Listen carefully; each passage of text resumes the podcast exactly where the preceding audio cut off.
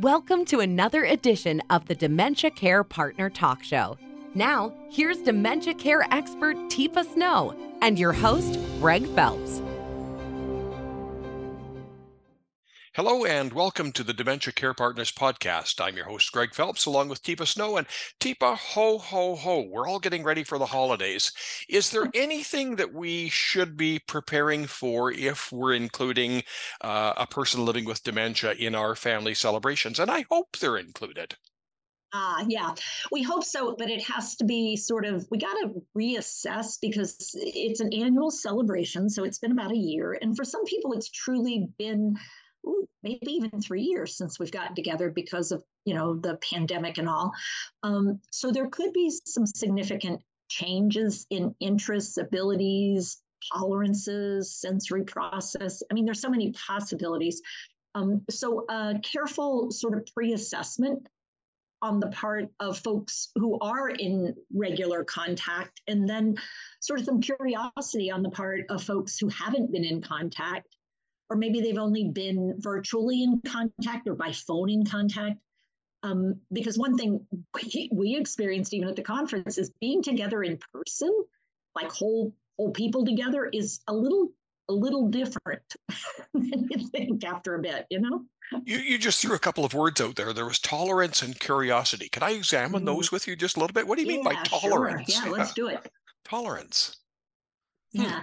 So it turns out human beings are are made in such a way is there's a lot of environment happening all the time auditory visual tactile um, temperature textures. I mean there's all kinds of things coming at us.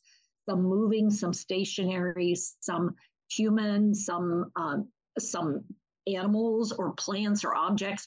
And so we have to figure out how to tolerate or get used to or, or, or sort of figure out certain things around us so that we can pay attention to other things. And it means there's always some things that are tend to be sort of irritating or annoying or not as comfortable.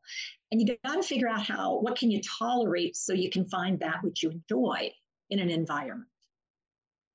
And that changes with dementia significantly. Now, curiosity. I'm curious about curiosity. Hmm.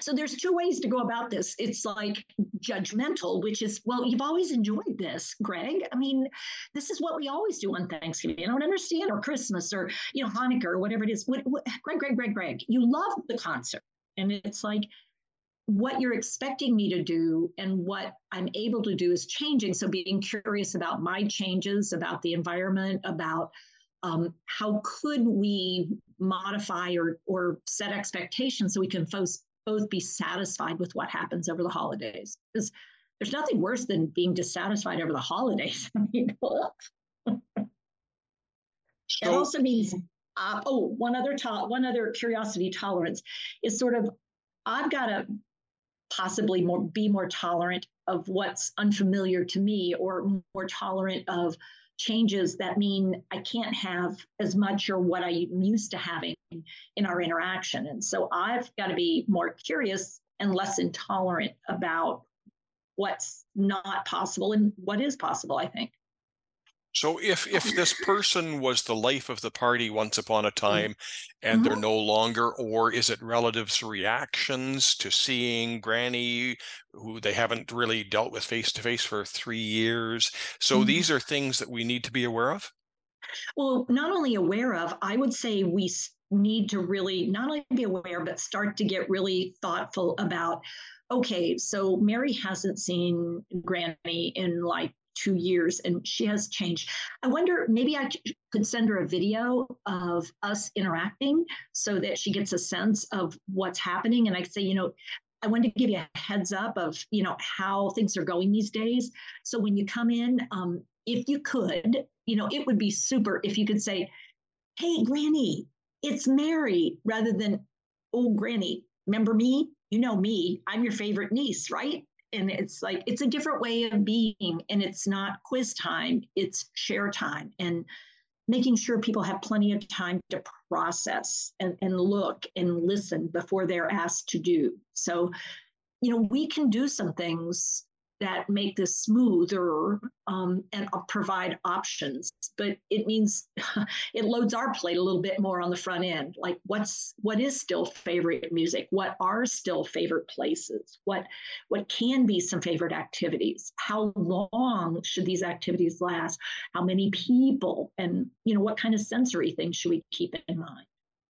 Shorter times I, I think that's one of the things that we've mm. sort of recognized that is yep. essential to analyze. What can what can granny grandpa relative handle? Mom dad sister brother yeah and so you know i came up with eight s's to see if we could sort of you know encapsulate and eight means wow that's maximum for what most people can hang on to.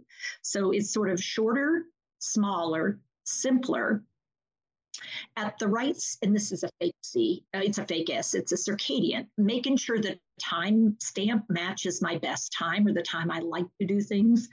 Um, being space sensitive and matched to the person, and social match to the person, and sensory match to the person, so that the ultimate S satisfaction is what everybody feels at the end of it all. You know, that we're all a little satisfied, maybe not filled to the brim or over full, but maybe enough so that we can celebrate.